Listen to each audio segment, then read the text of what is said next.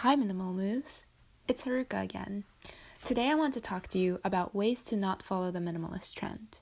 Before I start, I just wanted to share with you something exciting in my life. Um, it's actually my other podcast that I'm working on with my friend Henry about being an international student in the US. Check it out at International in the US with Henry and Haruka. That's the podcast title. It's on Spotify, it's on Apple, it's on all the platforms that this podcast is on. So if you're interested in the international students experience, um, that's there. This is a non, obviously non sponsored plug for myself, um, but I'd love it if you check it out. Um, and if that's not your thing, totally cool. Moving on. So, um, ways to not follow the minimalist trend. That's our topic for the day. Here, I am thinking about three main things, and I kind of try to come up with catchy little phrases for each of those. So the first is don't replace, erase. Second is find your style. And the last is slow glows. Okay, so let me talk through each of those. The first thing, don't replace, erase. That means don't go out and buy sustainable swaps. If it's A, something you don't already use, and B, if you already use it, if you have enough stock. One scenario I can give is right now I have like I think four floss packs. Um, they're just your normal Amazon, very unsustainable packages. Um, and it would be a stupid idea for me to go out and go buy a sustainable swap for it right now. And that's because I don't know um, how much of that I'm going to go through in the remaining I guess that'll be around maybe seven, eight months. I, I haven't done the math, but however many months I'm here in where I'm living right now. Um, and if I'm moving, it might not be the wisest to just have a ton of stock to move with. I've done that so many times and I'm really trying not to. So for me, I won't buy any sustainable floss um, at the moment, and that's something I'll be looking into next time when I move. And so that's don't replace, erase, in that um, don't replace something um, with a sustainable purchase if it's something you don't, you haven't run out of, um, or you don't newly need. And then if it's something you don't already use, so say I don't use um, cotton swabs eh, for makeup removal. I use it for nail polish removal, um, but I'm kind of trying to phase out of that as well. So to be honest, I don't have a need for uh, those cotton reusable cotton pads. Um, I know they're super popular, but I won't be going out and purchasing them at least at the moment because they're just not something I need. Even if they are sustainable, it's less sustainable to purchase them. Might seem kind of obvious, but I know there is a lot of trends, and it's easy to be influenced by ads and things like that, or they come in subscription boxes and things like that. So I just wanted to throw that out there. If you also, if you get a subscription box or a gift from a friend and it's something you don't use, definitely consider regifting it to someone else who would actually get use out of it. Um, I find I try to make it clear that when I'm giving gifts, um, and this is an episode for later as well, but that I say, hey, you can regift this, totally okay. Um, I'll make it clear also if I'm passing on something that I got somewhere else. So that's something to consider. Next thing is find your style. So this is most obvious in the fashion trends. I know that a lot of minimalist styles, like if you think of the more high-end brands would be Everlane, I think H&M has a kind of they're not really minimalist or sustainable in any means, but um, they have a more kind of sleek looking collection, I believe. Maybe that was Zara, but whatever, whichever company that was. You kind of know the minimalist aesthetic, black and white center, neutral tones. While that could work well for some people, and I know I'm definitely transitioning a tiny bit that way, kind of inch by inch, that doesn't mean that that needs to be aesthetic. If you love wearing red shirts and if you buy black shirts, even though you don't, you won't wear them, or if your work requires a certain uniform and then um, say you're supposed to wear sneakers to work and you wear black sleek boots or you buy black sleek boots that you never will wear that's not minimalist even if it is durable even if it is kind of branded as a more minimalist option or minimal aesthetic so that's just something i would keep in mind um, in terms of finding your style um, being aware of what both what you need and what you enjoy and kind of melding those two. Um, I can do an episode on kind of con KonMari critiques as a person of the country, um, perhaps, but till then, overall, I do agree with the idea of kind of general joy. Um, and I know she goes so goes over the needs aspect as well.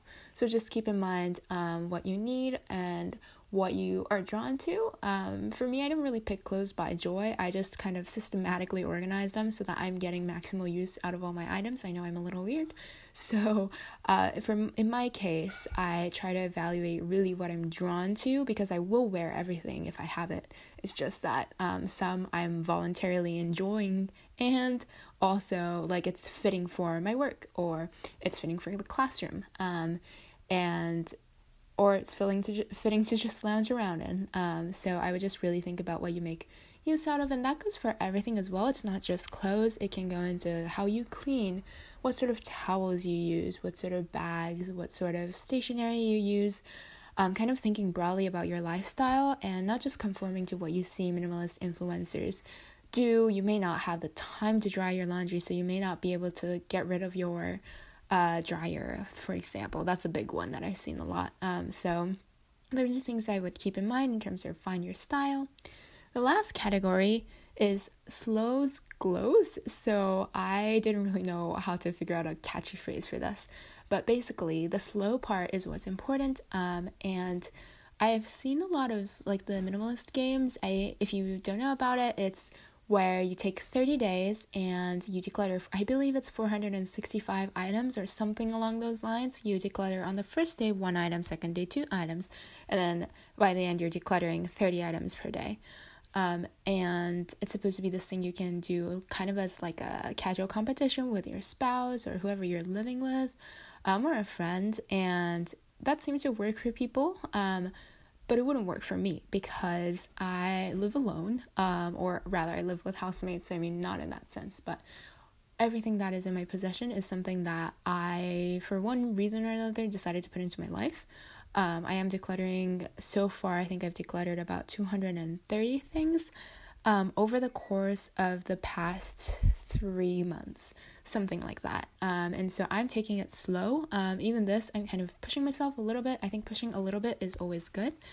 But that doesn't mean that you need to declutter as fast as everyone else. I've also seen a lot of videos where people just take out everything from their closet and declutter them.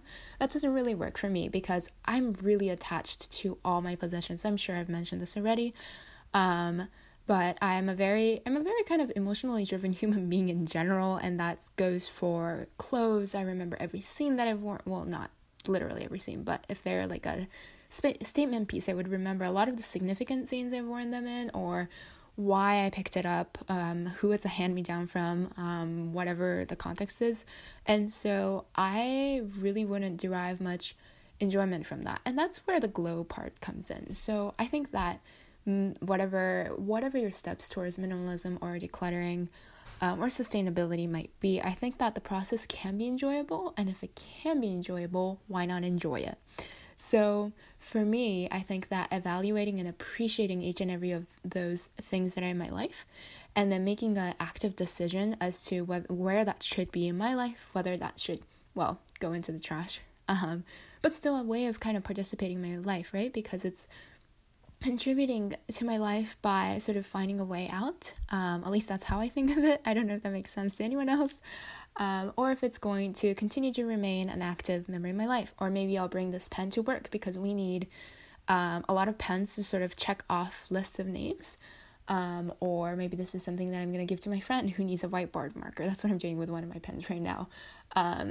And so there are there's this kind of process of optimization and that's a really satisfying feeling and i think it's not just crazy people like me but anyone who could really enjoy that process.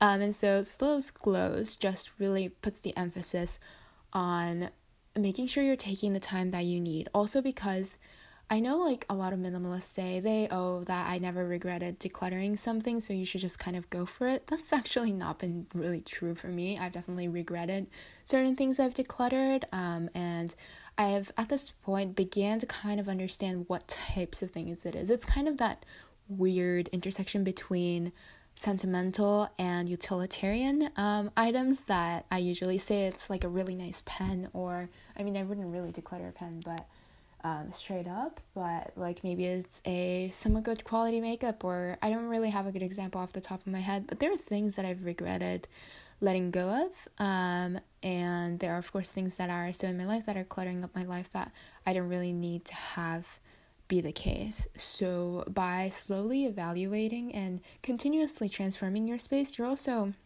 actively a taking care of yourself in a way um, and you're continuously investing into the space that you inhabit in and i think that that makes me cherish the space i'm in more um, and i think that all around brings positive effects only.